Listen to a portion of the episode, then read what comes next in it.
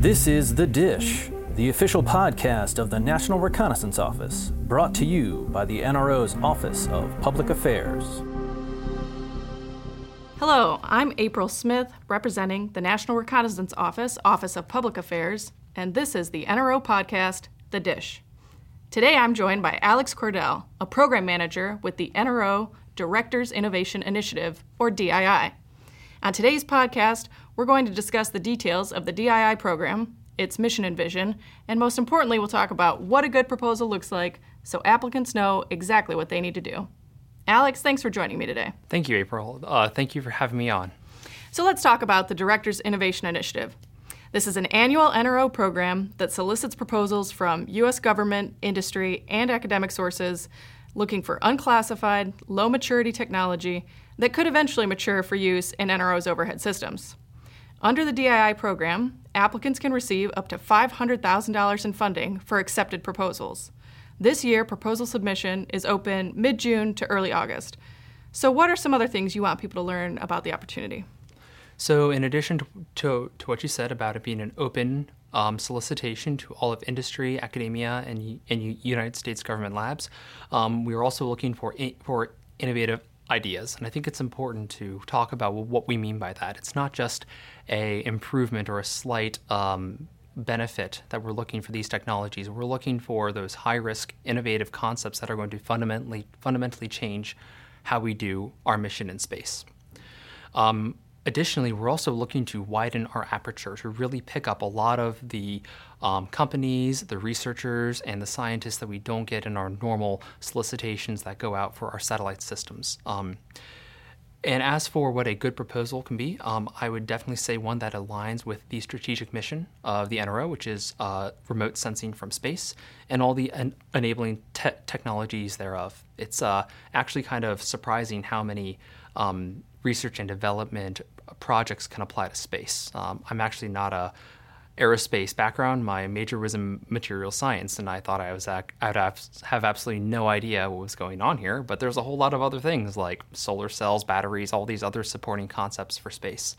Um, the DII does give a little bit more information about this uh, with our six areas of interest. Uh, they are remote sensing, apertures, communications, systems design, sense making, and other disruptive concepts. So even we acknowledge that we don't ha- always have the best ideas for what to do in space, and sometimes we really rely on our industry partners and other researchers, and so we allow them to propose under that concept too.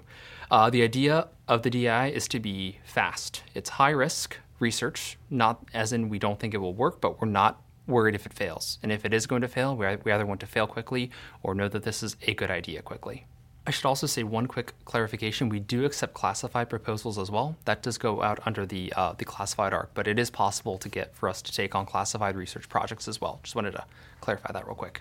Okay, yeah, and we'll talk about that later. But the ARC is the ARC website, the Acquisition Center of Excellence, Acquisition Research Center.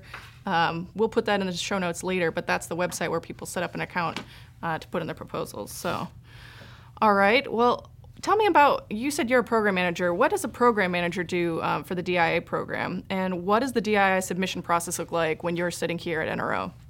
So, um, those are two great questions. Uh, first off, uh, I have a few roles associated with being a program manager. One is to generate and and and get approval for the solicitation documents. So, all of those, uh, the BAA solicitations, sorry, that's the broad agency announcements, the one that goes to the government, all those attachments were written or edited by myself um, and ferreted through the very lengthy and fun bureaucratic government approval process. Um, the second task I have is to manage the source selection. Uh, this actually takes up about two ish months of the year, where it is um, making sure that all of the proposals are meeting the, the requirements and interfacing with the technical teams and leading a total of 15 consensus sessions across six different uh, technical teams for selecting proposals at the end of the process. Um, at the end, and finally, my favorite part is after the dust settles, the source selection has been made, and the awards have, have been chosen. I'm the one that gets to interface with all of our successful pr- proposers and work with them throughout their nine month projects um, and, uh, and, and see what they can do. One of the reasons I like this is because, again, these are high risk, tech, high risk technologies. It's not something that we know is going to work, and there's a lot of room for innovation. So that's one of the reasons why I have enjoyed working with this program. Yeah, you are the guy. So I'm so glad we got a chance to sit down with you. You're just doing it all behind the scenes here, Uh, coordinating I, everything. I do have a support team, and our ACE consultants handle a lion's share of all of the interface. Of, of all the all the all the interfacing with the ARC, so they certainly, um, I certainly have a really good team that's had far more years of experience than I have, and I really appreciate them. But there is a lot to do as the program manager for sure. Um, as for what makes a really good proposal, um, I would say that something that is innovative research and, and development relevant to our space mission. Um, that's really important. If this is not looking at a space application, I mean, it's very, it's much less likely that you're going to be selected because it's supposed to go for stuff that's benefiting the, the NRO. Um, second thing is that while we really want high risk and innovative concepts, even things that are unproven, this is not to say that we want something that is not sufficiently grounded in scientific principle. We don't want something that, you know, relies on breaking the laws of physics or is a perpetual energy machine, things like that. We're we're not going to Sure. be super excited about that. Um, also, it's very important for um, the proposals to address the technical criteria. Um, those are listed in, in the solicitation documents. I encourage everybody who's even thinking about submitting a proposal to read those, like read those and read them again, because that is what is on the test. I mean, I'm sure that many times um, in high school or college, you've had the someone has asked the question to the professor, "What's on the test?" and the professor always gives some cryptic answer or says the entire book or something like that. We go ahead and tell you up front. We say this is exactly what is going to be on the test and what your proposal is, going to see. right. So there's a checklist, and they just need to tick those boxes at a minimum. Yes. I mean, again, it's technical criteria, so it's things like showing the innovation of your research and things like that. So it is an open ended question, but it, we do provide it to them, to all of our proposers ahead of time. Okay. Anything else that a proposal really needs to go above and beyond?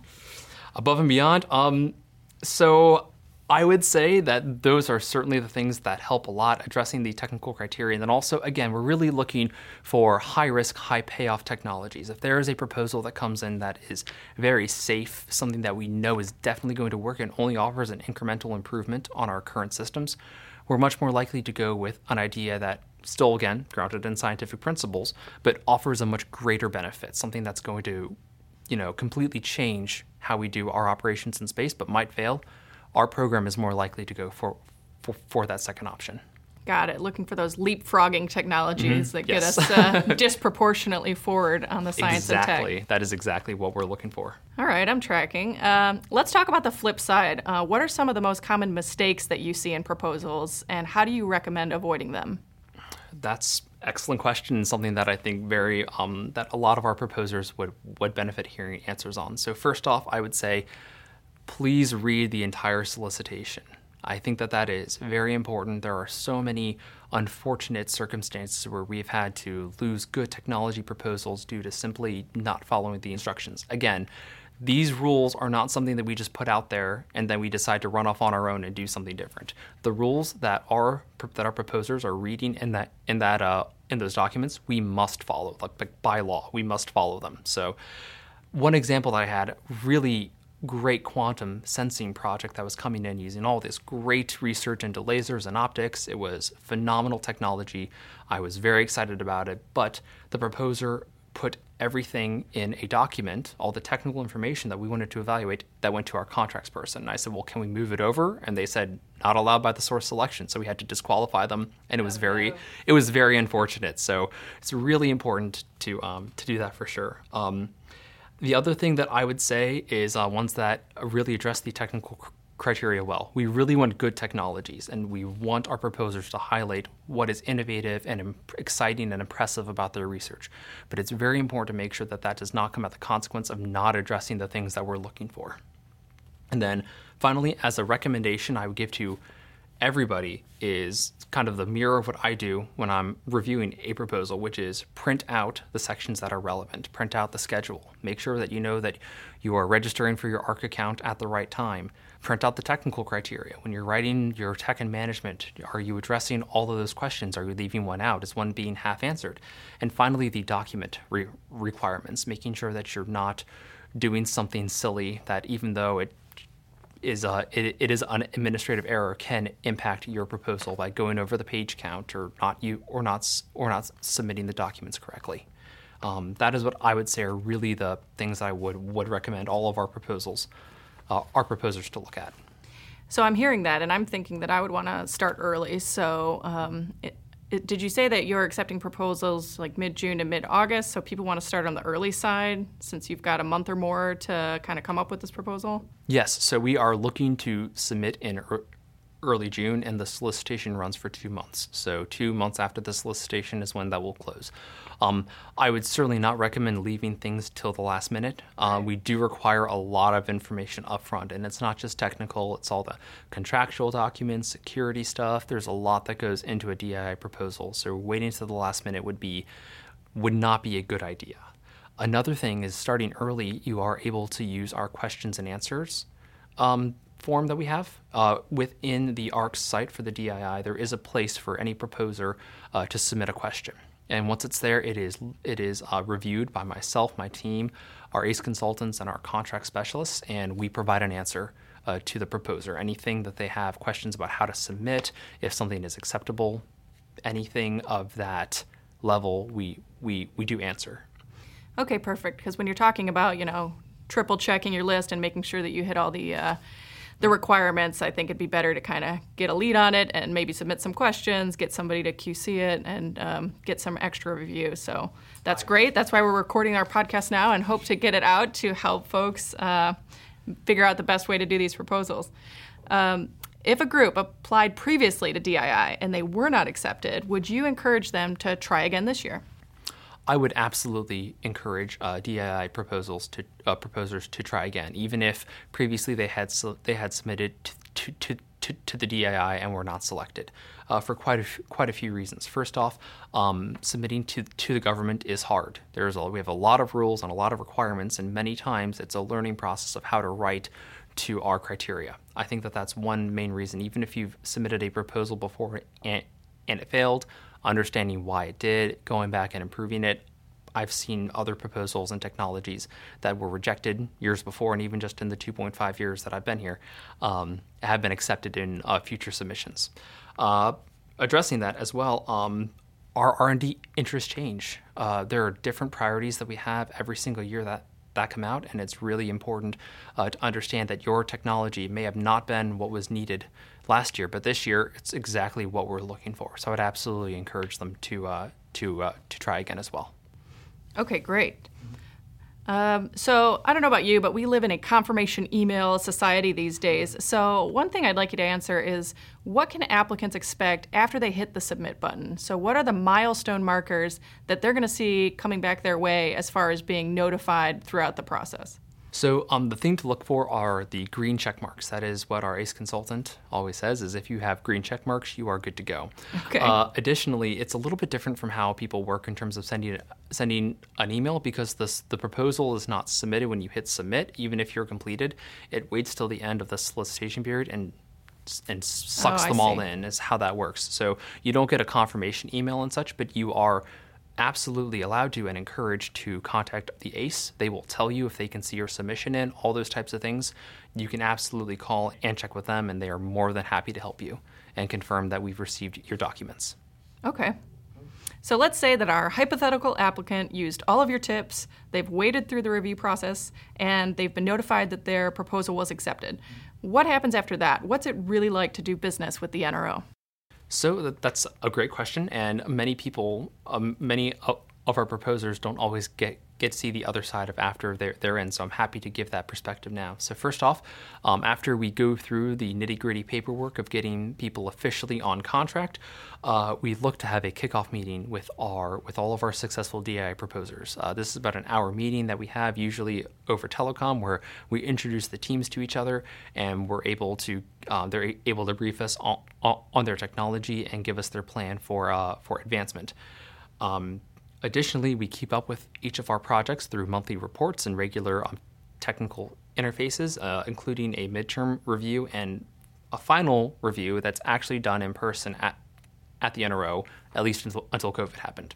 Right. So usually, um, we we actually invite our um, our DI uh, uh, proposers, the successful proposers, to come in at the final and outbrief um, to myself uh, and all of the in- interested parties uh, at the NRO.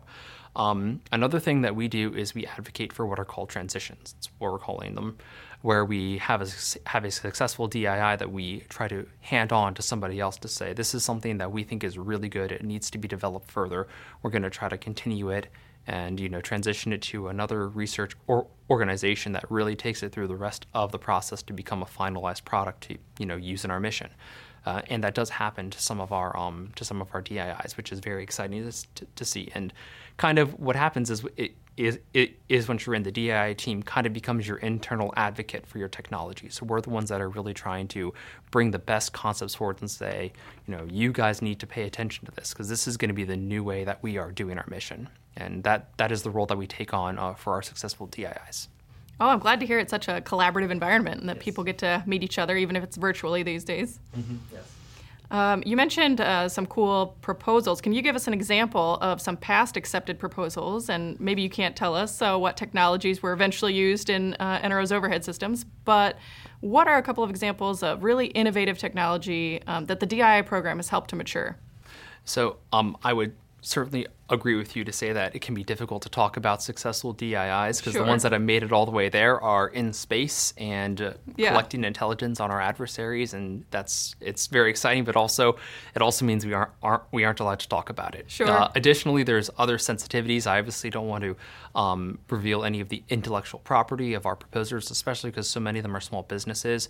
Their IP is their lifeblood. It's how they are able to stay in business and and to be successful. Um, one thing I can say generally, though, is that um, since we introduced the artificial intelligence, that's the sense making, which is our AI uh, machine learning uh, area of interest, it has been a very hot topic, one that has certainly inspired a lot of additional work at the NRO as well.